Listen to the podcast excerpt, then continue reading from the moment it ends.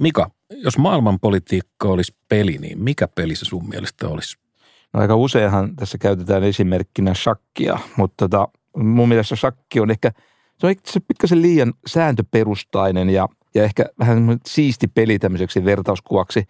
Ja varsinkin jos katsoo, mitä Ukrainassa juuri nyt tapahtuu. No, sama koskee vähän kaikkia lautapelejä. Niissähän yritetään arvioida paras oma siirto ja mietitään ehkä vähän vähemmän vastustajan motivaatio tai tunnetilaa. Mutta mites pokeri? Siinähän ei ole kysymys siitä, että mitä pelaajalla faktisesti on kädessä, vaan mitä hän uskottelee muille, että hänellä on. No toi voisi olla itse asiassa aika hyvä. Pokerissa hän tosiaan nokitetaan, pluffataan ja yritetään päästä vastustajan niin tavallaan sen pään sisään. Kun pelistä päättyy, niin aina ei sittenkään oikein tiedetä, että mitkä ne vastustajan ne varsinaiset todelliset resurssit olivatkaan. Hmm. Tai sitten kysymys on Vladimir Putinin lempilajista jääkiekosta, jossa aina silloin tällöin tehdään tällainen ruma polvitaklaus ja idea on, että saadaan parempi vastustaja menettämään henkinen tasapainonsa. Niin tai näin, nyt pelataan maailmalla suurta peliä, jossa on panoksena Ukrainan kohtalo ja, ja maailman rauha. Me katsotaan tänään tätä asiaa peliteorian näkökulmasta. Onko Ukrainan sota niin kuin sulaa hulluutta vai voiko tällaisenkin takana olla joku semmoinen pirullinen laskelma ja sitten oikeastaan hulluus näytelmää? Jos tämän takana on laskelma, niin laskiko Putin oikein? Ja jotta voisi menestyä pelissä, niin pitää tietysti ymmärtää, mikä peli on meneillään. Toisin sanoen, kun Venäjän panssarit vyöryi Ukrainaan, niin oliko se vanhan turvallisuuspoliittisen pelin jatkumo vai alkoiko siitä kokonaan uusi peli? Mikä on aika olennainen kysymys, kun mietitään esimerkiksi semmoista asiaa kuin Suomen NATO-jäsenyyttä. Sitäkin me tuumaillaan tänään, mutta ensin kurkistetaan talouden kuiluun, jonne Venäjä kovaa vauhtia luisuu.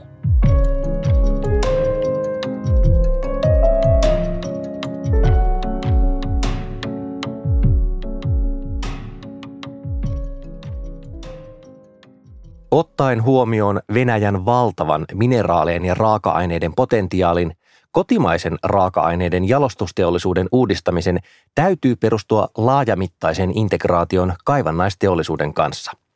Mainitun kaltaisen integraation lupaavin muoto tulisi olla valtion laajamittaisella tuella suuret taloudellisteolliset ryhmittymät, yritykset, joiden profiili ulottuu yli teollisuusalan rajojen ja jotka voivat kilpailla lännen ylikansallisten yhtiöiden kanssa – Mika, siinä oli väkevä todistus. Tuntuiko teksti tutulta? No ei tuntunut, ei, ei ole kyllä mun iltalukemisia tuollaiset. No arvaatko, kenen tekstiä oli? Öö, no, kun miettii päivän teemaa ja arvioi tuota paatosta, niin arvaisin, että olisikohan siinä VV Putin.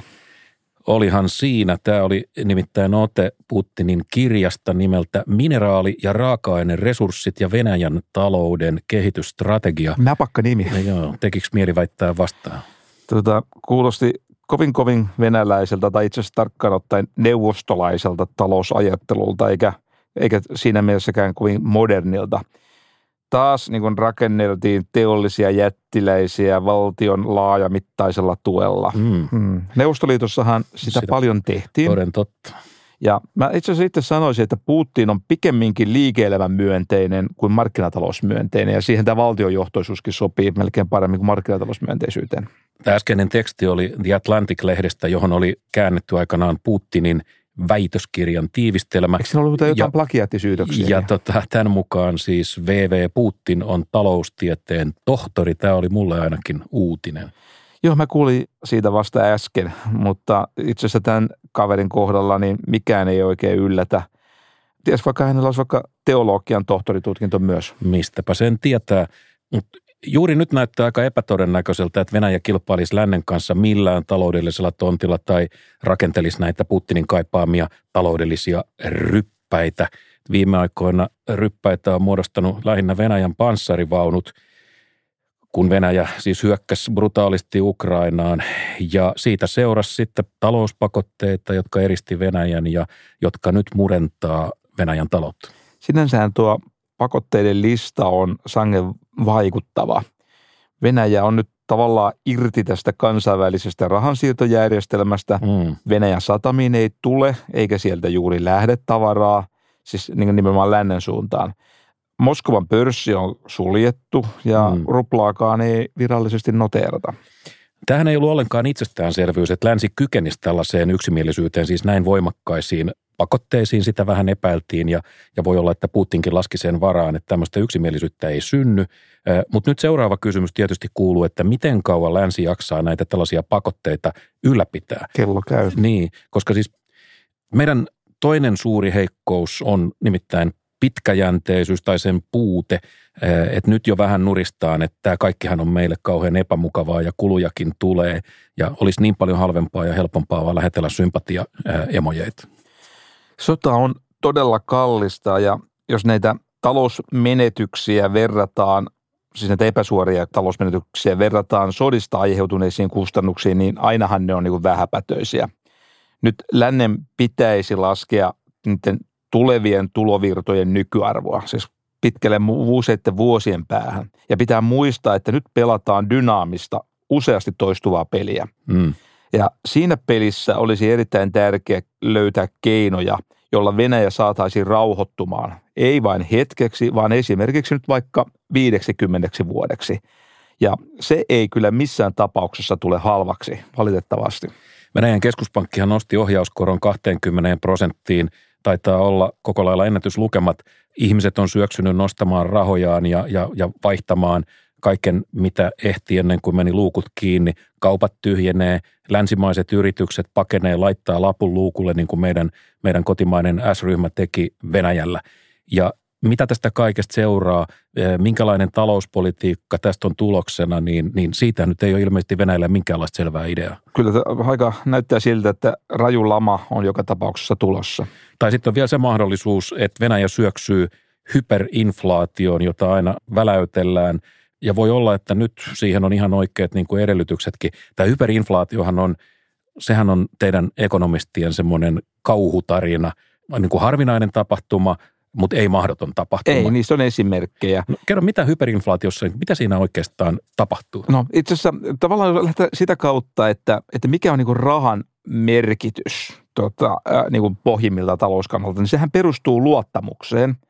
Ja hyperinflaatiossa tuo luottamus niin kuin luhistuu. Raha ei enää tee niitä kolmea tehtävänsä, eli se ei ole enää tämmöinen kätevä vaihdonväline ja, tai arvonmitta, saatikka arvon säilyttäjä. Ja käytännössä se voi syntyä siitä, kun luottamus menee, niin valtio alkaa painaa niiden – kustannustensa peitoksi rahaa itse asiassa enemmän kuin tämä bruttokansantuote kantaa. Niin, siis valtiolla on mahdollisuus painaa rahaa ja sitä se sitten tekee ja lopulta sitä rahaa on niin paljon, että, että kukaan ei enää oikein tiedä, että mikä sen todellinen arvo on. Niin kuin normaalisti voidaan, ihmiset voi luottaa siihen, että valtio ei paina rahaa määräämättömiä määrää. Se, se on se luottamuspuoli. Ja sitten kun se luisu alkaa, niin sitten se voi, sit, sit, sit se voi lähteä... rajoja. Valtio ei voi, niin kuin, se ei voi uskottavasti sanoa, että me ei paineta rahaa tolkuttomasti. Ja sen takia, kun sitä ei uskota, niin se joutuu painamaan rahaa. Lähtee koko homma lapasesta Joo. ja samaan aikaan ihmiset hamstraa raivokkaasti tavaraa, kun vielä jotain on ja ja tietysti kun suuri joukko ostajia jahtaa pientä määrää tuotteita, niin tilanne vaan niin kuin pahenee. Ja sitten lopputulos on se, niin kuin muistetaan historiasta, että seteleissä on valtava määrä nollia ja, ja, ja sitten omena maksaa aamulla miljoonan ja illalla kaksi miljoonaa hyperinflaation tekninen raja on kai se, että, että hinnat nousee kuukaudessa yli, yli 50 prosenttia. Että sen jälkeen ollaan sillä puolella. Että... Joo, ja ilmeisesti se on niin, että kun luottamus menee, niin se rupeaa kiihtyvään tahteen rapisemaan, että se ei niin kuin pysähdy siihen 50 prosenttiinkaan, ellei sitten tapahdu jotain tosi järeitä Sanoit, välissä. että jotain esimerkkejä oli. Niin, niin... No Venezuelassahan tämä on ko- koettu viimeksi. Ja, niin, aika, aika hiljattain. Joo, niin. Vuonna itse asiassa 2018 inflaatio oli siellä – 65 000 prosenttia. Okay. Se, on, se on luku, joka on niin kuin, tuota, vaikea edes millä tavalla niin kuin ymmärtääkään, eikä tästä ole kokonaan selvitty vieläkään. Tota, hyperinflaatio tarkoittaa täyttää semmoista taloudellista kaaosta, jota on, se on erittäin vaikea kuvitella tai selittää, mutta joka tapauksessa se on hyvin, hyvin epämukavaa. No jos puhutaan vielä näistä pakotteista, niin Venäjähän ei ole ensimmäinen ja, ja tuskin valitettavasti viimeinenkään maa, jolle taloudellisia pakotteita mm, ulkopuolelta. Mm, tulee asansa, mieleen kuin Iran, Venezuela, Zimbabwe. Niin, ja tota, tietysti kun pakotteita asetetaan, niin sitten niitä yritetään kiertää eri tavoin. Venäjän kohdalla aikaisemmin nämä pakotteet, jotka oli vähän voimattomia, niin siellä oli porsaanreikiä ja niitä käytettiin. Nythän on yksi tällainen merkittävä porsaanreikä tukittu, kun esimerkiksi Sveitsi on mukana talkoissa. Ja, ja kun aikaisemmin... Sveitsi, jos kutsutaan porsaanreijaksi, niin se kertoo. niin, että siis he, he ovat aikaisemmin vedonneet puolueettomuuteen, totaaliseen puolueettomuutensa mm-hmm. ja, ja, ja näin. Mutta sitten on nämä kaikki muut maailman kikat ja konstit ja, ja tota, yksi semmoinen aika hilpeä oli, tota, jos tässä nyt mitään hilpeitä on, niin, niin Venezuelan yritys muutama vuosi sitten niin, niin siirtyä kryptovaluuttaan, käyttää kryptovaluuttaa tässä tämmöisenä niin kuin Juu. kiertokeinona. Joo, siellä värkättiin omaa tosiaan kryptovaluuttaa, jonka nimikin taisi olla El Petro. Väitetään, että itse asiassa venäläiset olivat niin hankkeessa mukana ja tietenkin Putin kiisti asian, mutta Ku, kuinka muuten hän olisi?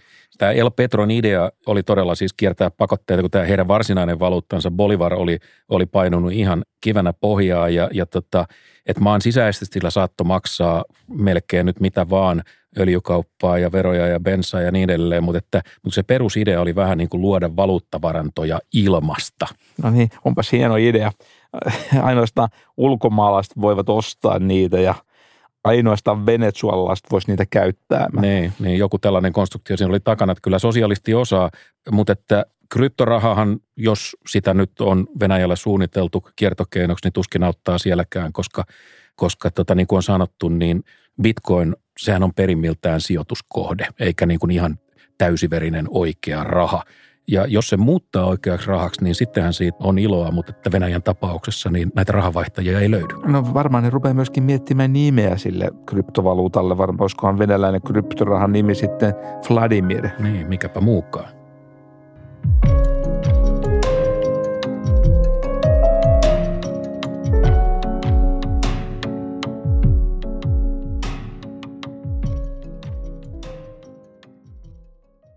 Venäjähän on ollut kolme kertaa aikaisemmin vähän nykyisen kaltaisessa tilanteessa, siis tilanteessa, jossa se ei, ei, ei tota, ehkä selviä velvoitteistaan. Ja ensimmäisen kerran tietysti Venäjän neuvosto Venäjän silloin talous romahti heti lokakuun vallankumouksen jälkeen vuonna 1918 ja tota, neuvosto Venäjä ei kyennyt hoitamaan valtionlainoja ja, ja, ja tietysti pörssi meni kiinni ja eikä itse asiassa sit avautunut enää koskaan sen valtion ollessa olemassa. Tästä tulee muuten mieleen tämmöinen sivupolku, että aika useinhan muuten laskeskeltu näitä pörssin niin kuin todellilla pitkän aikavälin tuottoja, ja niissä on käytetty aina esimerkkinä tosi pitkiä aikaväliä, ja sitten nimenomaan kehittyneissä maissa tätä kehitystä. Ja itse asiassa näissähän syntyy semmoinen valikoitumisharha – Esimerkiksi tämä Venäjä ei varmaankaan ole mukana näissä laskelmissa, koska jälkikäteen tarkasteltuna niin Venäjähän ei ollut kehittynyt maa. Mutta itse asiassa kun otetaan se lähtökohta, vuosi 1915, niin, niin eihän me silloin ne osakkeenomistajat tiennyt, että onko Venäjästä tulossa rampatalous tai sitten, että miten se esimerkiksi suhtautuu siihen, että mikä se kehitys Japanissa tulee olemaan, josta sitten tuli kuitenkin aika monen talousmahti. Niin, haluat niin kuin sanoa, että pörssiin liittyvä merkittävä riski tässä tapauksessa vähän lakastiin maton alle. Niin, se lakastuu tavallaan just näin, että näitä, jotkut maat osoittautuu, että niiden instituutiot on sellaisia, että ei tule vain yhtä kriisiä, vaan niitä tulee ihan jatkuvasti sadan vuoden aikana. Mm. Suhdannevaihteluitahan nähdään tietysti ja ne on ihan niin kuin normaaleja, mutta tämmöisiä, ja joskus jopa pitkäaikaiset kriisit, mutta, että, mutta sitten jossakin maissa esiintyy ihan oikeita todellisia romahduksia ja, ja, ja niitä sitten suorastaan tu, solkenaa. Niin, tuppaa tulemaan vähän mm. sitten niin kuin, niin kuin jonoksasti. Joo, no itänaapurissa seuraava kerta oli, kun Neuvostoliitto romahti vuonna 1991. Valtion omaisuutta sitten lapioivat omiin taskuihinsa entiset puolueen virkamiehet, jolla oli sitten ne tarpeelliset mm. suhteet, ja ne oli itse asiassa suoranaisia rikollisia – alkoi tämmöinen oligarkkien aika, mm. villilänsi tai pitää villi, tietysti villi-itä. Villi niin. Niin, niin. Verotus ei toiminut, oligarkit osasivat pysyä sitten sen ulottumattomissa ja kaikki meni pieleen. Kyllä. Instituutiot ei toimineet. Instituutiot ei toiminut.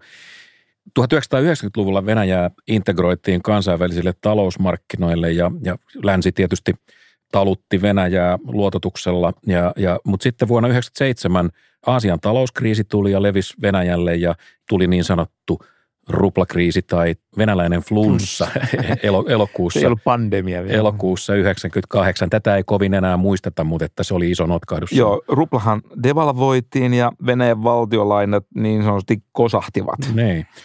No sitten myöhemmin Venäjän valtionpankin strategia on ollut korvata ulkomaista velkaa kotimaisella, mutta että mitä sä nyt sanot, Mika, mikä skenaario nyt on kyseessä. Jos me puhutaan näistä kolmesta, jotka me mainittiin 1918, 91, 98, mikä tässä on nyt todennäköisesti edessä? No ainakin se voidaan sanoa, että tuo 1998 on ihan liian lievä juttu siihen, mitä nyt tapahtuu. Että kyllä se vertailukohtaa pitää hakea muualta. Toivoisin, että se vertailukohta olisi vuosi 1991, koska se tarkoittaisi, että Venäjän nykyinen tämmöinen valta- ja eliittirakenne hajoaisi. Ja se on aina mahdollisuus sitten rakentaa jotain järkevämpää ja kestävämpää.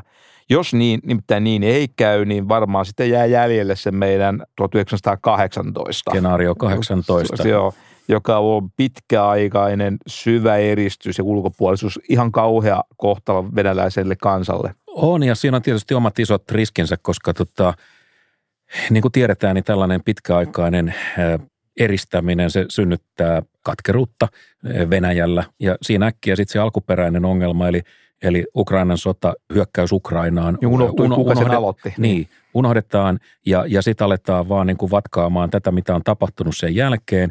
Ja ennen pitkää valtaa nousee joku populisti, joka sitten ratsastaa tällä, tällä niin kuin uhriudella. Tämä on ihan tuttu kehityskulku 20-luvun Saksasta. No sieltä tulee mieleen. Mutta Saksan 1920-luvun kehitys on tosiaan huolestuttava esimerkki, mutta toisaalta Saksasta löytyy positiivinenkin esimerkki. Ja esimerkiksi Saksan ja Japanin kehitys toisen maailmansodan jälkeen oli kyllä kuitenkin niin kuin toiveita herättävä esimerkki. Ja mitä se tarkoittaa tällä Japanilla? No ajatellaan sitä 1940 tilannetta. Japani oli entinen feodaalimaa, itse asiassa siellä mm. oli itsevaltainen valtio, joka nojasi erittäin voimakkaasti armeijaan. Keisari ja armeija. Joo, mutta kaikesta tästä huolimatta siitä Japanista onnistui syntymään tämmöinen demokraattinen vakaa markkinatalous.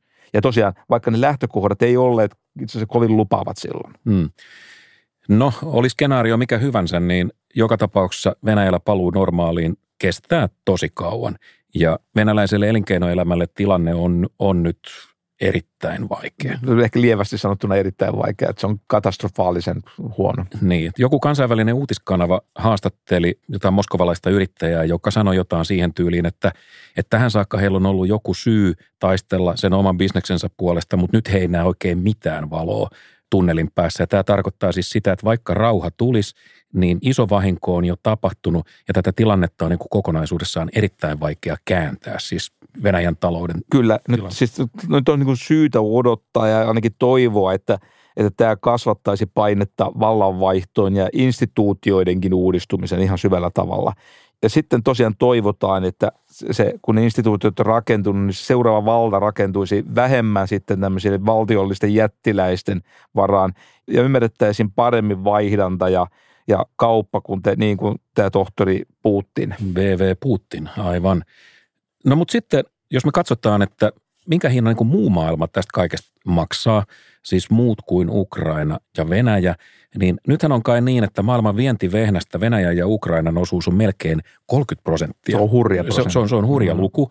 Ja varsinkin kun me tiedetään, että tämä on erittäin vehnäriippuvainen maailma. Mm-hmm. Äh, ihmiset elää vehnällä siis joko suoraan mm. vehnäleivän tuotteiden kautta tai sitten karjalle syötetään vehnää ja niin edelleen.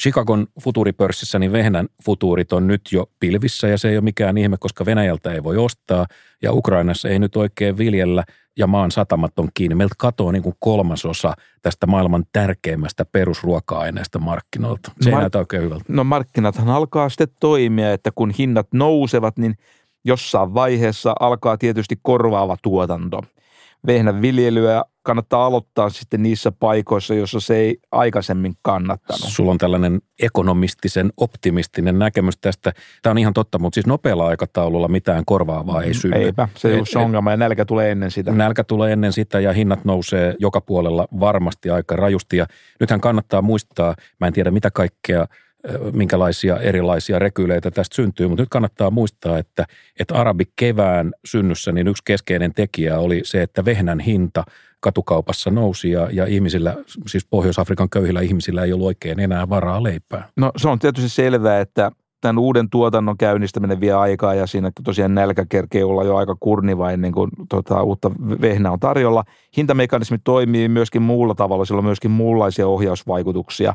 Eli kun vehnän hinta nousee, niin silloin kuluttajat suuntaa tuotteitaan tämmöisiin substituuttiin, eli kulutusta korvaaviin. ohjautuu niin korvaaviin tuotteisiin, esimerkiksi kauraan tai mitä näitä onkaan, tai mu- muihin ruokatunteisiin. Mutta Mut sekään ei tapahdu hetkessä. Ei sekään tapahdu, että kyllä tässä niin kuin tosiaan vaihtoehdot alkaa olla aika rajallisia ja sopeutumiskustannukset eivät ole vähäpätöisiä. Joo, ja mä en oikein usko, että tästä nyt syntyy maailmaan sellaista kaurabuumia, joka saattaisi olla sitten suomalaisille edullinen juttu. Mutta sitten ihan kokonaan toinen asia. Puhutaan vähän Venäjän tärkeimmästä vientituotteesta, ja se on tietysti energia, öljy ja, ja, ja kaasu. Joo. Harvardin taloustieteen professori Ricardo Hausman – hän ehdotti Venäjän öljylle 80 dollarin öljytullia. Mm-hmm. Ja mhm. tämä ideahan perustuu siis siihen, että Venäjä joutuisi laskemaan öljynsä hintaa ja, ja samalla syöttäisi, tämä kaikki söisi Putinin sotakassaa. Hyvä. Tämä juttu perustuu siihen, että, että kun sä ostat öljyä, niin sä voit ostaa sitä maailmalta mistä vaan. Sitä mm. tuotetaan ja sitä varmaan saa eri paikoista. Ja jos venäläisen öljyn hinnassa on 80 dollaria niin ylimääräistä – niin se ei käy enää kaupaksi. Mm-hmm. Öljy ostetaan muualta ja venäläiset joutuu myymään halvemmalla.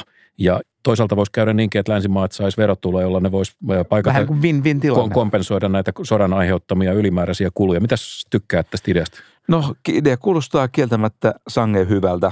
Ylipäätänsä hintamekanismit toimii itse asiassa yllättävän hyvin, yllättävän monenlaisissa tilanteissa. Tässä on taas yksi esimerkki.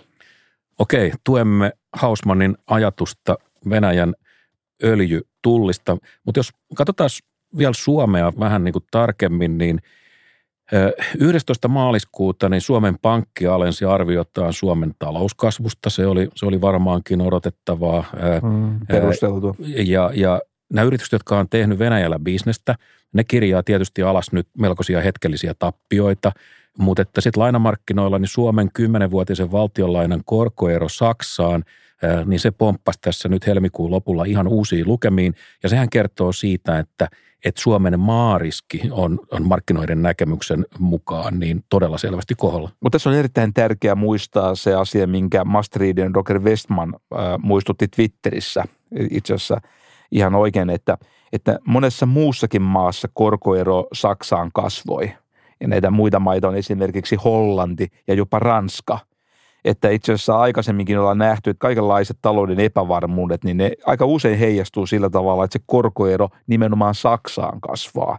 Okay. Ja, ja ainakaan niin kuin maaliskuun 14. päivän mennessä, jolloin me tätä tallennetaan, niin tilanne ei ollut Suomen kannalta erityisen poikkeava tässä suhteessa. Eli tässä voisi olla kysymys jostain muustakin kuin maantieteestä. Tä, tämmöisiä on tapahtunut ihan äh, aika säännöllisiin ajoin aikaisemminkin. Ei ole tarvinnut olla edes näin tämmöistä sotaa. Okei. Okay.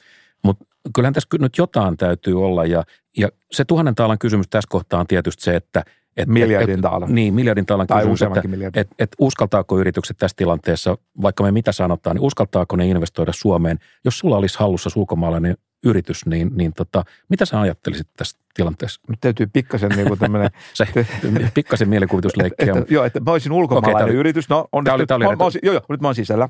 Joo, jos mä olisin ulkomaalainen yritys, niin – mä en ajattelisi, että minulla olisi jotenkin ylivertainen näkemys nimenomaan tämän Suomen koko talouden näkymistä. Ja kun näin on, niin mä katsoisin ensin, että miten ne muut ovat pörssissä ikään kuin äänestäneet rahoillaan. Ja sitten mä tekisin tämän tarkastelun, niin mä huomaisin, että myöskään Suomen pörssi ei ole kehittynyt mitenkään erityisen heikosti – sen jälkeen mä alkaisin sitten tarkemmin miettiä, että löytyisikö Suomesta sellaisia yrityksiä, joilla olisi nimenomaan minun yrityksen näkökulmasta kiinnostavia tuotteita tai tämmöisiä kyvykkyyksiä. Mm. Jälleen sä oot niin kuin huippurationaalinen ja, ja sä katsot tätä niin kuin jälleen hyvin rationaalisesta näkökulmasta ilman erityisiä tunnelatauksia. Mä toivon, että yritykset ajattelee samalta. Niin, no, mutta sillähän ne tekee pörssissä. Joo, se on, se on ihan totta. Mutta sitten vielä yksi asia, joka henkilökohtaisesti vaivaa mua aika paljon bensa maksaa nyt jo yli 2,5 euroa litralta. Se on ihan ennen kokematon summa. Nimellisesti. Joo, Aivan, on se realistisesti juu, aika korkea. Joo, mutta ei, ei mennä siihen, mm. koska siis se pointti on se, että, että kun mä nyt tsekkasin juuri muutama päivä sitten, niin öljyn barrelihinta ei ole edelleenkään kuin jotain 110 dollaria. Eikä siinä jalostuksen ja, väliin. Ja, ja, ja, tota, ja jos se olisi 200 tai 300, niin mä ymmärtäisin tämän kaiken, että se siirtyy niin kuin kuluttajahintoihin, mutta tota, Kymmenen vuotta sitten barreli öljyä maksoi yli 120 dollaria ja se pysyi aika pitkään, siis vuoden pari siinä 100 dollarin pinnassa. Ja silti bensa oli Suomessa melkein puolet halvempaa. Mitä tämä nyt on? Siis Käyttääkö joku tätä tilannetta todella härskisti hyväksi? Okei. Mä en ihan tarkkaan tunne näiden nimenomaisten markkinoiden toiminnan yksityiskohtia, mutta jos miettii niin markkinoiden toimintaa noin yleensä, niin markkinataloudessahan toimijat koittavat tyypillisesti käyttää aina tilannetta hyväkseen niin kuin taloudellisessa mielessä. Aina ihan sen mukaan, mitä niitä mahdollisuuksia on. Ja mä en usko, että nämä jotkut olivat jotenkin vähemmän härskejä silloin menneisyydessä kuin nyt – että se, että käyttäytyminen näyttää härskimmältä, niin ei johdu siitä käyttäytymisen muutoksesta, vaan jotain on markkinoilla tapahtunut sellaista, että se niin kuin kannustaa toimimaan näin.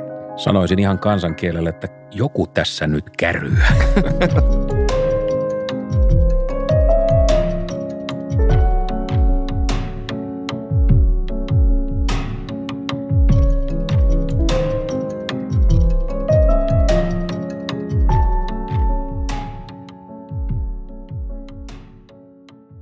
Venäjän aggressiivinen hyökkäys Ukrainaan on nyt jatkunut kolmisen viikkoa, kun tätä tehdään.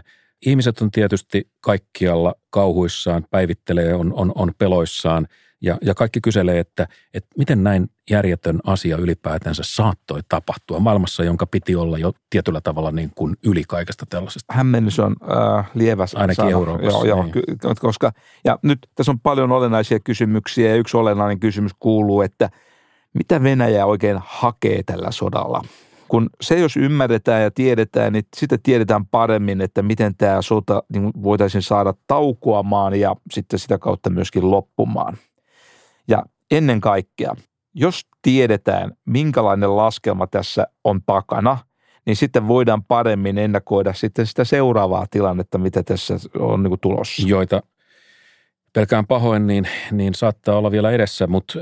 Tämä on usea, niin, näitä eriä on useita. Eriä on useita ja, ja tota, yksi tapa tulkita tätä asiaa on tietysti peliteoria, meidän vanha tuttu, joka on taloustieteellinen rakennelma, jossa... Äärimmäisen järkevä jo, Jossa idea on siis se, että sovitetaan omat ratkaisut vastapuolen aikomuksiin. Jos sitä nyt jotenkin kuvaisi, niin peliteoriassahan on kysymys siitä, että, että kun me kaksi ollaan jostain asiasta eri mieltä, niin mä mietin, mitä sä aiot, mutta samalla mä tiedän, että sä tiedät, että mä mm. ajattelen sitä, mm. mitä sä aiot ja sä sovitat omat tekemisessä siihen. Ja, ja mä tiedän, että sinä tiedät, että minä tiedän ja niin Loputtomasti edelleen. äärimmäiseen pisteeseen Ky- ja niin edelleen. Kyllä, kyllä. Peliteoria kehitettiin aikanaan kuinka muuten sotaolosuhteissa, mm.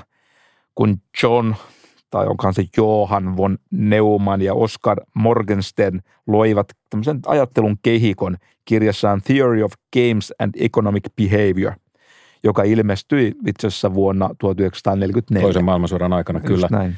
Monihan teistä saattaa muistaa elokuvan Beautiful Mind, joka, joka kuvasi matemaatikko ja peliteoreetikko John Nashin elämää. Ja Nashhän sai tästä omasta peliteoriatutkimuksestaan Nobelin. Ja Aikamoisella viiveellä, mutta kuitenkin. Sai kuitenkin ja elokuva sai ilman viivettä neljä, neljä Oscaria, vaikka siinä nyt vähän siinä elokuvassa pääosan otti nämä Nashin hengen elämän vaivat, että se olisi ehkä enemmän elokuva siitä, mutta että Russell Crowe oli kyllä erittäin hyvä siinä pääosassa. Ehdottomasti kyllä. Mehän on muuten käsitelty peliteoriaa ennenkin ja todettiin silloin, että sen sovellusalue on äärimmäisen laaja. Mm, käyttökelpoinen. että siihen joka... kuuluu keskuspankit hyödyntää sitä mm. ja jopa urheilijat. Mm, mehän, meillä oli viimeksi esimerkiksi edellisellä kerralla esimerkki oli, oli nimenomaan urheilijat. joo, me puhut, joo, me puhuttiin jalkapalloilijoista, jotka valmistautuvat vetämään rangaistuspotkua ja mikä minusta oli todella kiinnostavaa, että tutkimuksessa on huomattu, että nimenomaan huippujalkapalloilijat, ne laukoivat hyvin tarkasti tämän peliteorian mukaisesti. Kysymys on siis siitä, että, että ra- ra- rangaistuspotkua vetävä pelaaja käy tätä peliä sen maalivahdin kanssa. Just näin. Missä ovat kummankin vahvuudet ja heikkoudet, mitä tuo tekee, tietää minun vahvuuteni. Mikä ja, on? ja laukaisen kuin vasemmalle, oikealla vai keskelle ja siinä on omia strategisia asioita, mutta todella tarkasti toistivat teoriaa nämä huippujalkapalloilijat. Maailmalla peliteorian suurvalta on Israel, jossa tätä ajattelutapaa on kehitetty huolella ja yksi näistä suurimmista peliteorian kehittäjistä on Robert John Auman, Auman, israelilais-amerikkalainen matemaatikko ja hänkin voitti Nobelin tästä vuonna 2000 2005 taisi olla Thomas Schellingin kanssa mm, y- yhdessä. Aika monen persona muuten. Äh, joo, ja tota, se hänen työnsä koski nimenomaan konfliktien ratkaisua ja yhteistyötä. Tiesitkö muuten Mika, että, että Israelin pitkäaikainen pääministeri, tämä maailmalla kauhisteltu Benjamin Netanyahu, niin hän on koulutukselta ekonomisti ja, ja, tota, ja suuri peliteorian ystävät. Tänään, tänään, tänään maailmanpolitiikan näistä haukoista, sotahaukoista, niin paljastuu aika paljon taloustieteilijöitä. Joo, tota, Putin en laske oikeaksi taloustieteilijäksi, mutta joo, hänellä on jonkinlainen tutkinto siinä. Mutta mä oon niin valmis lyömään vetoa, että Netanyahu on paljon pätevämpi ekonomisti kuin Putin, että Putinia mä en niin laske meidän joukkoon. Että. Okei, hyvä. Ei, ei lyödä tästä vetoa, mutta avataan vähän tätä peliteorian olemusta. Pidetään sellainen kolmen minuutin pikakurssi peliteorian ytimeen. Yksi keskeinen käsitehän tässä on, joka on varsinkin tässä sotatilanteessa äärimmäisen olennainen, on uhkapiste. Kyllä, se on erittäin tärkeä. Se tarkoittaa semmoista tiettyä niin sanottua punaista linjaa, jonka ylittämisen jälkeen sitten laukeaa tämmöinen vastatoimi. Ja tota, se on yleensä joku äärimmäisen voimakas toimi – ja se on siis joku hyvin dramaattinen toimenpide. Yksi peliteorian suomalaisia asiantuntijoita ja, kansa- kansainvälisesti ja, tosi ja, kova. Ja kansainvälisesti Joo. erittäin kovan tason tekijä on professori Hannu Vartiainen. Me juteltiin Hannun kanssa tästä aiheesta pitkään ja, ja hän kuvasi tätä kysymystä näin. Pelotevaikutus on tämmöisten niin kuin turvallisuus- tai sotilaspoliittisten rakenteiden keskeinen piirre. Ja pelotteen, vaikkapa tämän uhkapisteen, keskeinen olemus on se, että, että se on olemassa. Se ei välttämättä toteudu. Itse asiassa, jos vaikka niin kuin pimeällä kujalla kohtaa ryöstäjä, jolla on ase, niin hyvin suurella todennäköisyydellä sitä asetta ei koskaan käytetä. Sä lompakon sille kaverille, koska sillä on ase. Mutta sitä asetta ei koskaan käytetä. Sen sijaan se ase on uhkapiste, joka on niin kuin tämmöisessä, niin kuin, me pystytään kuvittelemaan vaihtoehtoinen todellisuus, jossa sitä asetta käytettäisiin, jos minä en antaisi lompakkoa. Mutta just sen takia mä annan lompakkoa, että todellisuudessa sitä uhkapistettä ei koskaan, koskaan saavuteta, se uhka ei koskaan toteudu, koska se pelotevaikutus johtaa käyttäytymiseen, jossa se uhka voidaan välttää. Mutta sen uhkapisteen olemassaolo. Niin tässä, niin, tässä se konkreettisesti, se on tietenkin tämä ydinpommi, joka on no, tämmöinen... Niin, just, just. Ja tämä uhkapiste, siis nimenomaan ydinaseen olemassaolo, on se, joka, vaikka sitä ei luultavasti, no toivon mukaan, käytetä, niin sen olemassaolo vaikuttaa osapuolten strategioihin. Okei, pelote on siis peliteorian keskeinen pelimerkki ja halutaan saada vastustaja muuttamaan käytöstään. Ja jotta näin tapahtuisi, niin, niin vastustajalle täytyy luoda painetta, siis suomeksi sanottuna uskottava uhka. Se uskottavuus on äärimmäisen tärkeä. Vuonna 1961, joka lienee peliteorian kuuluisimpia hetkiä, niin, niin, Testaushetki. niin siis oli Kuuban ohjuskriisi, jolloin maailma oli kirjaimellisesti ydinsodan partaalla. Ja siinä vaiheessa amerikkalaiset teki selväksi venäläisille, että heillä ei muuten turpa tärise ja he on valmiita aloittamaan kolmannen maailmansodan, jos venäläiset tuo ohjuksia Kuuban maaperälle. Se kriittinen kohta oli juuri siinä, että Neuvostoliitto otti uhkauksen vakavasti – ja veti ne ohjukset takaisin sieltä. Mm. Ja tämä yksi myöhempi esimerkki uskottavasta uhasta on itse asiassa Irakin sota. Mm. Se, että amerikkalaiset toivat ne sotakoneensa Irakkiin, niin se oli semmoinen aito pelote, uskottava pelote Iranille. Mm. Irakille se ei ollut enää pelote, vaan se oli, se oli todellisuutta. Armeija oli jo niin, siellä, jo. mutta Iran niin, niin ymmärsi. Ja, että on jotain ihan muuta kuin tämmöiset julistukset, puheet tai turvatakupuheet tai mitä nyt näitä aina välillä Joita tajolla. sitten on sen jälkeen riittänytkin ja, mm. ja näin juuri niin kuin Syyriassa tai Krimin tapauksessa vedeltiin näitä punaisia linjoja ja sitten kun joku astui niiden yli, niin ei, so ei, ei tapahtunut niin, mitään. Niin, niin. Pelotteet tietyllä tavalla jäi luomatta ja vastatoimet oli kovin laimeita. Mm. Siinä pitää sitoutua toteuttamaan se uhkaus. Se sitoutuminen on äärimmäisen tärkeä. Kyllä. No sitten toinen peliteorian keskeinen idea tai lähtökohta on se, että meidän pitäisi aina tietää, että onko se käynnissä oleva peli rajallinen, äärellinen. Staattinen. Niin, Kertaluotio. lyhyt mm. vai, vai onko se ääretön, dynaaminen, dynaaminen pitkä, päättymätön mm. peli. Toisin sanoen siis lyhyt peli on sellainen, joka päättyy joskus, siinä on alku ja loppu ja lopputulema. Ja, ja sitten on tämä pitkä peli, dynaaminen peli, joka voi periaatteessa jatkua loputtomiin. Se, se ei niin kuin kokonaan Niin, se pelin dynamiikka tavallaan perustuukin siihen, että kaikki tietää, että näitä eriä tulee tai joka kerta lisää. Ja ihan samalla tavalla niin politiikka ja, ja tällainen sotilaallinen peli, niin se voi olla, olla lyhyttä tai pitkää. Ja lyhyessä versiossa niin kohteena on yksittäinen konflikti ja kun se on ohi, niin sitten se on, on ohi. Niin, ja pelistä vetäydytään, kun tosiaan resurssit on aivan loppu tai että pelaajat kerta kaikkiaan enää halua tai pysty pelaamaan. Hmm. Mutta hyvä esimerkki tästä pitkän ja lyhyen pelin määrittelyvaikeudesta on kylmä sota, joka on siis tällainen suurvaltojen ideologinen – valtapeli, massiivinen ylätason mm. valtapeli. siinä ideologiakin joo, joo. Niin, ja valtapoliittinen ö, peli. Ja, ja nyt vähän tulee niin kuin semmoinen ajatus mieleen tässä, että, että kävikö tässä niin, että, että lännessä me tulkittiin kylmä sota jollain tavalla lyhyemmäksi peliksi, siis peliksi, jonka länsi voitti. Kun Neuvostoliitto romahti 1991, mm. niin me todettiin, että – että se oli siinä, peli päättyi, game over, me voitettiin tämä peli. Ja ehkä kävi vaan niin, että, että Venäjältä loppu resurssit, se ei enää sillä hetkellä pystynyt pelaamaan, mutta siellä ajateltiin toisin, että peli on pitkä, että heillä oli vaan niin kuin hetkellisiä vaikeuksia osallistua peliin ja me ei niin kuin tajuttu jotenkin tätä. Minusta tämä on olennainen tota, tapa hahmottaa tätä asiaa, että, ja tämä on sama asia myöskin sodan käynnissä, että ajatellaan nyt vaikka tämmöisiä kohtuullisen tuoreita esimerkkiä Afganistania tai Irakia. Niin, aivan oikein. Et, et tota, kun ihmetellään, että mitä tapahtuu Afganistanissa, mitä tapahtuu Irakissa, niin, niin saattoiko olla niin, että esimerkiksi Afganistanissa afganistanilaiset itse pelas todella pitkää peliä, siis vuosisataista I peliä. I could wait forever. Niin.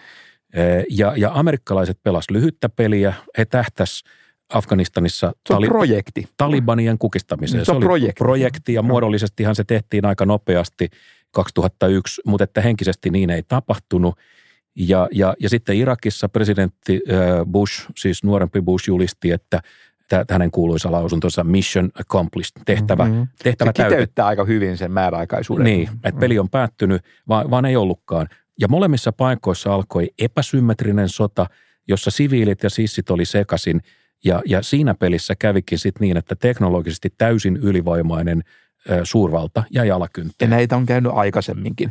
Ja kun tässä pelissä toiselle osapuolelle, siis tässä tapauksessa. Epäsymmetrisessä pelissä. Niin, niin, nimenomaan tämä ero, että kun amerikkalaisille nämä siviiliuhrien määrä on tosi iso poliittinen rasite. Mm. Ja toista vastapuolta se ei nyt näyttänyt niin ainakaan samassa määrin haittaavan. Mm. Samahan me nähtiin vähän Vietnamissa silloin aikana. Kyllä, täsmälleen näin. Ja, ja sen takia esimerkiksi Taliban oli lopulta suurempi kuin sen aseellinen voima.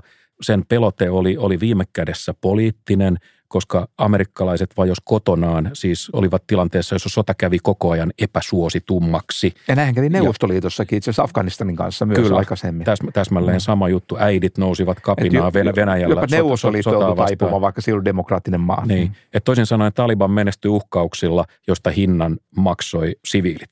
Nyt tietysti olennainen kysymys kuuluu, että – pelaavatko Venäjä ja länsi niin tässä Ukrainan tapauksessa niin kuin samaa peliä? Joo, tämä on minusta huippukiinnostava kysymys.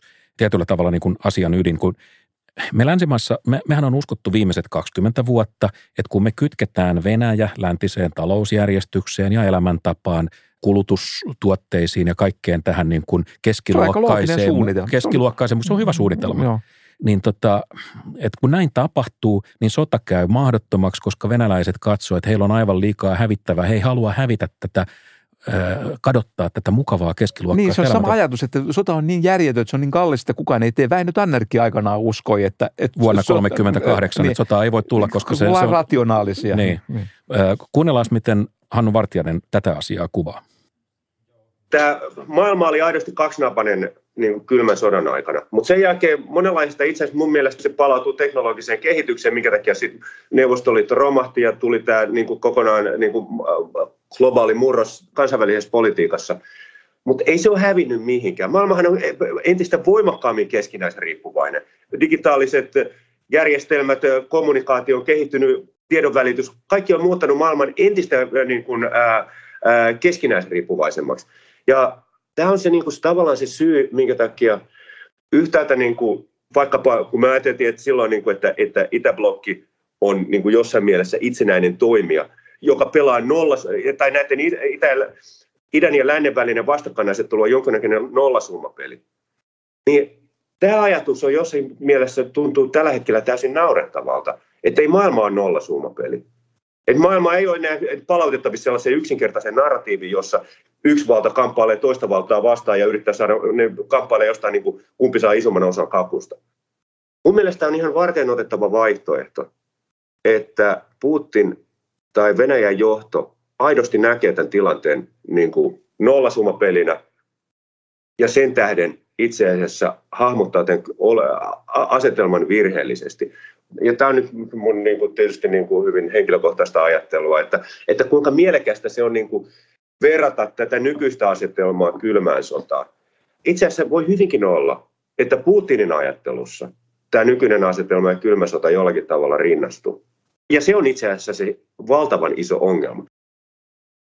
Ja niin kuin Hannukin sanoi, niin jos pelin osapuolet näkee pelin ratkaisevasti eri tavalla, jos, jos ne pelaa olennaisesti niin eri mittaista peliä, niin koko tämän pelin rationaliteetti ohenee tai, tai pahimmassa tapauksessa niin kuin katoaa kokonaan. Ja, ja tässä nyt jotenkin mä luulen, että osa tästä meidän hämmennyksestä tässä Ukrainan tapauksessa niin voi liittyä tällaiseen. Niin toiset laskee kansalaisten hyvinvointia ja toiset laskee jotain ihan muuta. Niin. Mutta toisaalta, jos on tämmöistä epäselvyyttä, niin, niin tietysti jos nämä osapuolet ovat rationaalisia – ja oppivaisia, niin kyllähän siinä niin kuin pitäisi sitten syntyä uusi peli, jolla sitten on toki joku uusi tasapaino ja sitä tässä ehkä ollaan hakemassa. Niin, niin meidän täytyisi nyt tietysti niin kuin pystyä tulkitsemaan tätä tilannetta niin, että mikä on se uusi peliasetelma, mm. mitkä on ne venäläisten – Putinin, Mikä on tavoitefunktio? Putinin todellinen tavoitefunktio niin, ja, ja ryhmitellä meidän omat nappulat ja oma pelistrategia mm-hmm. uudelleen sen mukaan. Jos me jäädään tähän vanhaan peliin, niin se synnyttää vaan sellaista hämmennystä ja, ja epätietoisuutta, että miten tässä näin saattoi käydä. Tulee sellainen kuva, että Putinilla tavoitefunktiossa ei ole hänen kansalaistensa taloudellisen hyvinvoinnin maksimointi.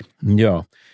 No sitten tässä peliteoriassa on vielä yksi sellainen ulottuvuus, se on tavallaan niin kuin kolmas lähtökohta, ja, ja se on tietysti se, että – että miten ja millaisena pelaajat esiintyy. Ja yksi keskeinen lähestymistapa on niin sanottu hullun miehen strategia. Siis tietyllä tavalla se, mitä Donald Trump teki, oli täydellisen arvaamaton, siis, siis mm-hmm. antoi kreisejä lausuntoja. Ja, Tätäkin me käsiteltiin. Ja, ja vas, käsiteltiin, että vastapuoli ei saattanut olla ihan varma, että mitä sieltä on tulossa. Ja, ja, ja mietittiin silloin, että kiinalaiset on toisenlaisia pelaajia. Kyllä, ja tietyllä tavalla se, mitä Putin nyt tekee, niin siinä voi olla kysymys Sama, tästä. Samankaltaisuutta. Niin, että onko hän aidosti niin kuin kadottanut todellisuustajunsa vai onko tämä tällaista hullunmiehen strategiaa peliä. Ja tätä me nyt arvuutellaan, että onko hän menettänyt järkensä – ja kun me tätä arvuutellaan, niin se antaa tietysti Putinille hiukan lisää pelimerkkejä. Tämähän on itse asiassa Richard Nixonin käytännössä kehittelemä tai ainakin hänen esiin tuoma niin. idea, että tekeyden semmoiseksi arvaamattomaksi, koska silloin niin tämän seuraavan liikkeen arviointia vaikeutuu hyvin merkittävällä tavalla. Nimittäin jos pelaajaa pidetään aidosti hulluna, niin hänen voidaan niin uskoa sitten tavallaan tekevän niin melkein mitä tahansa – vaikka sitten painavan tämmöisen mannerten välisen ydinohjuksen laukaisunappulaa. Mutta tarkoittaako tämä nyt toisinpäin sitä, että mitä demokraattisempi, pehmeämpi, humaanimpi, Vähän niin kuin Obama. Nykyaikaisempi niin tällainen suurvallan tai valtion päättäjä on, niin niitä vaikeammaksi hänelle käytän uhkapisteen ylläpito, sitä vaikeampi hänen on pelata sitä peliä, josta me nyt puhutaan. Valitettavasti se on vähän näin, että tässä niin kuin hyvää sorretaan. Mun opettaja aikanaan, taloustieteen professori Matti Pohjola käytti luennolla esimerkkinä lasten kasvatusta. Hän kertoi siitä, että jos on niin lastaan rakastava isä, niin hän ei voi oikein uhkailla tämmöistä kiukuttelevaa lasta, koska... Tai voi, mutta että... Niin, no, tai, mutta, jos hän yrittää. Niin, niin mutta tulokset, yrittää, tulokset ei ole niin, niin hän on tämmöinen, se on tavallaan heikossa asemassa, koska koska lapsi tietää, että se isä on tämmöinen rakastava, niin. että, että, että hän oikeasti halua sitä kuitenkaan rangaista. Niin. Ja sitten voi niin käyttää tämmöistä peliteoreettista kikkaa, että sitten isä voi niin sanoa, että, että jos kiukuttelet vielä, niin mä voin menettää malttini. Ja mä en voi niin kuin itse asiassa vastata teoista, että jos mä tulen to, tosi pahalle tuulelle. Ja jotta tämä tämmöinen uhkaus toimisi, niin tietysti joku menneisyydessä tapahtunut raivokohtaus saattaisi olla avuksi. Hmm, kas näin käännetään luonneviat voitoiksi lasten kasvatuksessa.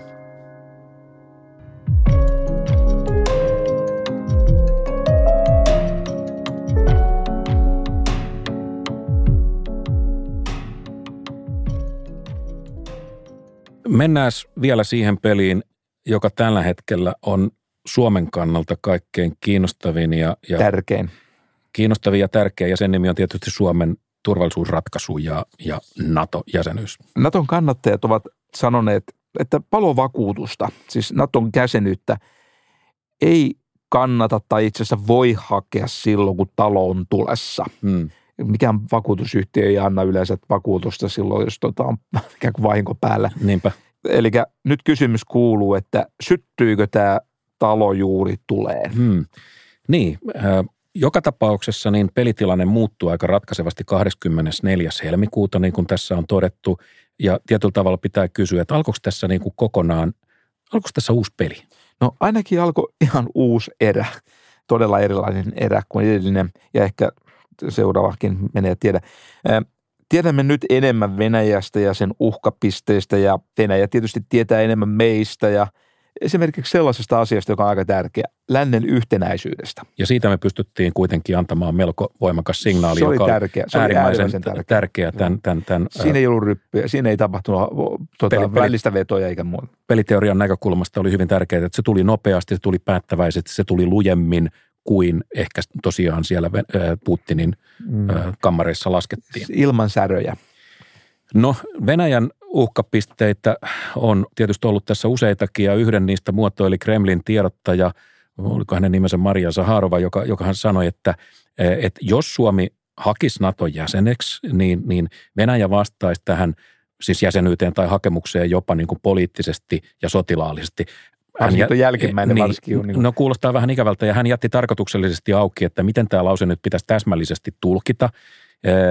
Ja, ja, tota, ja tietysti sitten niin kuin on nähty, niin Ukrainassa Venäjä on uhannut muuta maailmaa ydinaseella ja, ja, ja käyttänyt, käyttänyt todella kovaa kieltä, jos ulkovallat siis suoraan osallistuisi Ukrainan Si- sotatapahtumiin. Siinä on kyse todella äärimmäisestä uhkauksesta, että siitä ei enää paljon panokset kovene. Ei toden totta. Naton näkökulmasta niin tämä uhkapiste on tietysti se peruskirjan artikla, jossa liittouma ä, sitoutuu puolustamaan jäsenvaltioitaan ja jos joku niistä joutuu hyökkäyksen kohteeksi, niin liittouma tulee, tulee tueksi. Ja se on tietysti tämä Naton todellinen punainen linja, jolta se ei voi vetäytyä ilman, että, että se kadottaa kaiken ja uskottavuuden. koko olemassaolon Mm. perusta. Uskottavuus on usein semmoista pääomaa, jota on rakennettu kauan. Sitä pitää rakentaa kauan usein. Ja NATO on pelannut tässä suhteessa tätä peliä sen verran johdonmukaisesti, että on aika selvää, että tuo uhkapiste on hyvin uskottava ja Venäjä uskoo siihen. No nyt me tiedetään Naton uhkapisteestä, me tiedetään Venäjän uhkapisteestä, mutta mut voiko Suomen kaltaisella toimijalla, pienellä rauhantahtoisella toimijalla, voiko sillä olla mitään äh, uhkapistettä? Mehän ei varmaan voida uskottavasti uhata äh, epämääräisillä sotilaallisilla toimilla tai, tai suoralla hyökkäyksellä. Me, Ei toden totta. ja, ja, ja me kysyttiin tästä Hannu Vartiaiselta, joka vastasi näin. turvallisuuspoliittisessa doktriinissa on ollut kaksi hyvin tärkeää asiaa. Yksi on se, että me ollaan ennakoitavia, selkeitä ja tietysti niin kuin rakennetaan omaa puolustusta niin kuin omista lähtökohdista niin, että se on niin kuin tekee hyökkäyksen tänne kustannuksekkaaksi, mutta niin, että me ollaan selkeitä, johdonmukaisia. Tämä on se, mitä viime aikoina esimerkiksi tasavallan presidentti ja ulkoministeri on koko ajan toistuvasti korostanut. Ja toinen elementti tässä on sitten ollut, ollut NATO-optio, jolla on ollut tämä nimenomaan pelotevaikutus. Älkää siellä naapurissa sekoilko, koska siinä tapauksessa tapahtuu jotain epämukavaa teidän kannaltanne. Ja nämä on niin kuin ollut ne, niin kuin, tavallaan se, ne, ne vastinparit Suomen ulkopoliittisessa ajattelussa. No nyt tietysti naapurissa on sekoiltu. Tämä on se tilanne, jossa itse asiassa se NATO-optio pitäisi laukaista. Siinä aikaisemmassa ajattelussa. Ja nyt tietysti kysymys kuuluu, että jos sitä ei nyt lunasteta, niin se uhkaus on ollut jossain mielessä tyhjä. Me olemme kuvitelleet olevamme peliteoreettisessa tasapainossa tähän mennessä, joka perustuu erilaisiin uhkiin, erityisesti NATO-option käyttö. Nyt sitten on tapahtunut se, mitä ei koskaan pitänyt tapahtua. Joku on sekoilu, joku on tehnyt teon, joka on vastoin sen omaa ja intressiä ja koko tätä niin peliteoreettista tasapainoa, jos me ollaan oltu. Ja, ja nyt meidän tietysti pitäisi reagoida siihen sen vanhan strategian mukaisesti. No okei, nyt tämä on nyt se keskustelu, jota koko ajan käydään, mutta nyt meidän täytyy, nyt, nyt tässä uudessa tilanteessa me tietysti joudutaan sitten miettimään, että, että, että mikä on se niin kuin, tavallaan uusi tasapaino, jos me ollaan. Mutta mut yksi niin kuin, jossain määrin relevantti pointti on se, että, että ei tämä uusi tilanne ole riippumaton siitä vanhasta tilanteesta. Jos me tässä uudessa tilanteessa ei ikään kuin noudateta sitä vanhan asetelman tasapainostrategiaamme, eli lunasteta sitä NATO-optiota, niin mitä tapahtuu meidän uskottavuudelle? Jos meidän uskottavuus ulkopoliittisena, niin kuin Suomen sotilaspoliittinen uskottavuus tässä mielessä, ulkopoliittinen uskottavuus tässä mielessä menetetään, niin mitä se tarkoittaa sitten meidän tulevien niin kuin, ää, valintojen kannalta? Että uskottavuus siinä, siinä niissä sotilaspoliittisissa teoissa on äärimmäisen tärkeää. Tiivistettynä siis, että Suomen uhkapiste on tietysti, se on se NATO-jäsenyys ja jos Suomi ei nyt tässä tilanteessa hae NATO-jäsenyyttä, niin, niin se tietysti menettää tämän oikeastaan, en tiedä onko ainoa, mutta ainakin hyvin merkittävän uskottavan uhkauksen. No toki tietysti voi miettiä, että oliko tuo NATO-optio oikeasti missään vaiheessa mikään oikea optio, ainakaan siis sellainen optio, mitä voisi käyttää missään ta- sotilaallisissa kriiseissä millään tavalla hyväksi. Mm, me rauhoiteltiin vähän itseämme sillä termillä ja se, niin. me ehkä ei ajateltu sitä ihan loppuun saakka, mitä se... Niin, tai, se, tai sitten oli tarkoitus vaan jotain lievempiä pelejä pelata tällä uhalla, mutta ei tällaisia asioita. Asia voi ajatella toisinpäin, että jos Suomi nyt hakee Naton jäsenyyttä – niin mitä Venäjä siitä ajattelee? Mm, tuskin pitää. No ei varmasti pidä, joo. Ja, mutta se on saanut nyt viime aikoina arvokasta informaatiota tämän Ukrainan kautta. Mm. Puola lupasi tai lupaili Ukrainalle MIG-hävittäjiä, mutta ne nyt jäivät tulematta. Mm. Samasta syystä Ukrainan ilmatilaa ei suljettu, kuten on, on, on moneen kertaan vaadittu. Ja syy on siis se, että pelätään, että tämä kriisi niin sanotusti eskaloituu, siis leviää ja, ja nopeasti sitten räjähtää kokonaiseksi maailmansodaksi. Uhkapeli in action. Kyllä. Nyt on melko selvää, että NATO, tai siis erittäin selvää, että NATO ei ota ydinsodan riskiä ainakaan liittoutuman ulkopuoliseen maiden takia. Vaikka Venäjä olisi niin sanotusti hullu – niin ei se tyhmä ole. Hmm. Ja se ymmärtää tämän. Ja jos tätä kautta ajattelee, niin tässä Venäjä voi nähdä tilaisuuden, että maiden virta NATO-jäseneksi pysähtyy nyt tällä kertaa ja itse asiassa, jos ei ihan lopullisesti, niin todella, todella pitkäksi ajaksi. Hmm. Jos Suomea painostettaisiin samalla tavalla kuin Ukrainaa, niin äh, tulisiko NATO väliin? Tuskin. Tuskin. Äh, jos Viroa painostettaisiin tulisiko NATO väliin? Luultavasti tulisi, koska ilman sitä NATO menettäisi sen uskottavuuden, josta aikaisemmin puhuttiin. Ja siihen sillä ei ole varaa, koska koko NATOn olemassaolo perustuu siihen uskottavuuteen. Se ei voisi olla reagoimatta siihen. Hmm. No kun me ei nyt olla tällä hetkellä NATOn ö, jäseniä, ö, niin tämmöisessä pelitilanteessa, niin mitä vaihtoehtoja meillä nyt, nyt juuri tällä hetkellä on? No valitettavasti kyllä taitaa vaihtoehdot olla kyllä nyt todella vähissä – että no ainakin yksi mahdollisuus, jota nyt joka tapauksessa täytyy tehdä, niin tähän varustautumiseen täytyy panostaa ihan eri kertaluokkaa, mitä, mitä niin kuin tähän asti tehty. Toisin sanoen tällaisen aggression hinta, se on tehtävä mahdollisimman kovaksi. Mahdollisimman kalliiksi. Ja nyt tietysti Ukraina on osoittanut sen, että, että tämä on todella kallista ja vaikeampaa tämä vallottaminen, mitä Venäjä ehkä ajatteli vielä joku kuukausi sitten. Ja voidaan olettaa, että Suomen kohdalla niin hinta voi olla Joo. Vielä, vielä korkeampi. Nimenomaan. Ja kyllä vielä just ajatellaan tätä Suomen tilannetta, vaikka Suomi on niin kuin Ukrainaa selvästi pienempi maa, mutta kyllähän Suomi on sitten muita etuja. Meillä, me olemme vauraampi maa – jos, jos Meidän sotilainen valmius on Sotilainen valmius parempi. on luultavasti parempi ja sitten jos me tulisi hyökkäyksen kohteeksi, mehän nyt nähtiin, että kuinka paljon Ukraina saa kuitenkin materiaalista apua sen sodan tueksi, niin mä voisin kuvitella, että jos Suomi joutuisi tämän tyyppisen konfliktin kohteeksi, niin kyllä aseita virtaisi tänne meidän käyttöön ja varmaan vapaaehtoisjoukkojakin tota, tulisi omalta osaltaan tekemään tämän vielä kalliimmaksi tämän vallottamisen ja potentiaalinen vallottaja – siis Venäjä, niin tietysti ottaa laskelmissaan tämänkin huomioon.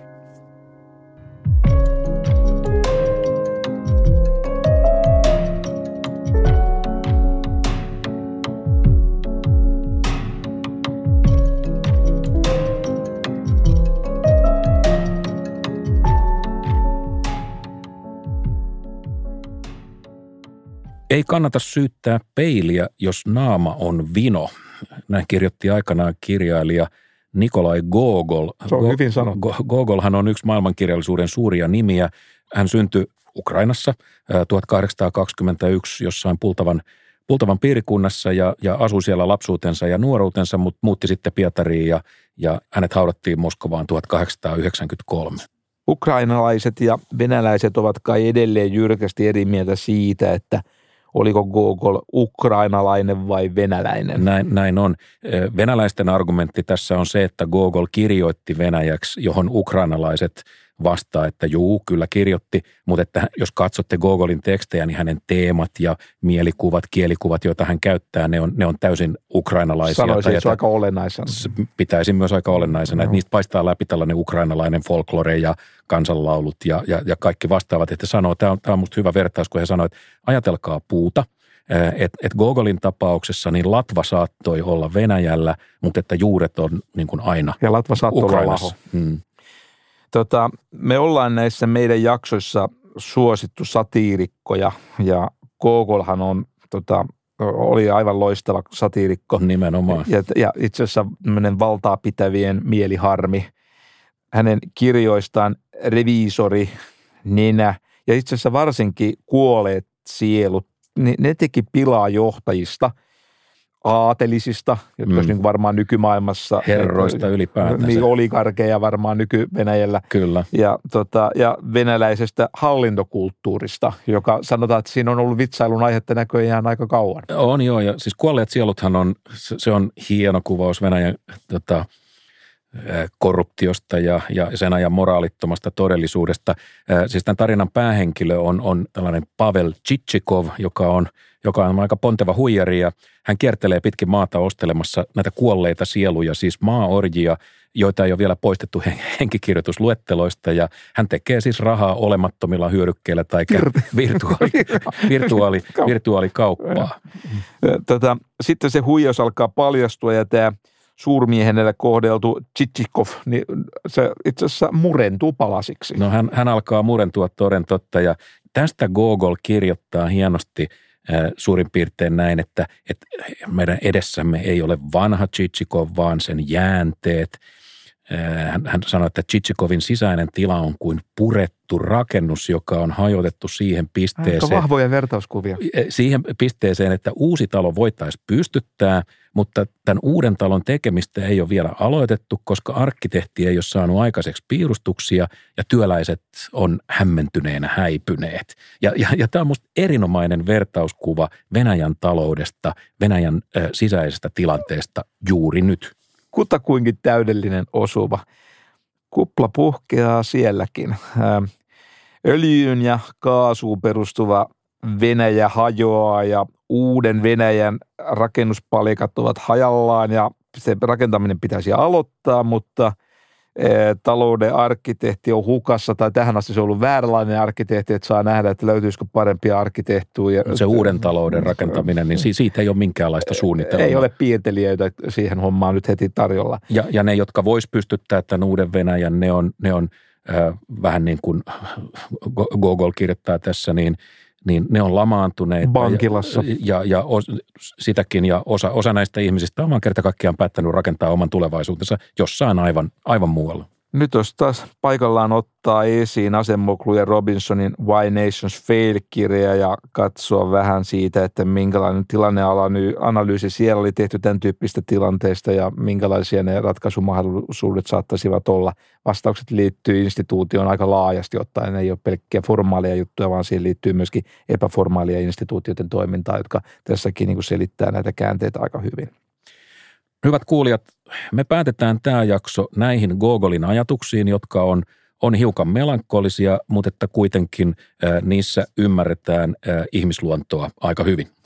Me toivomme kovasti, että seuraavassa jaksossa olisi ajankohtaista pohtia elämää tulitauon jälkeen ja semmoista asiaa kuin Ukrainan jälleenrakennusta. Slava Ukraini. Slava Ukraini.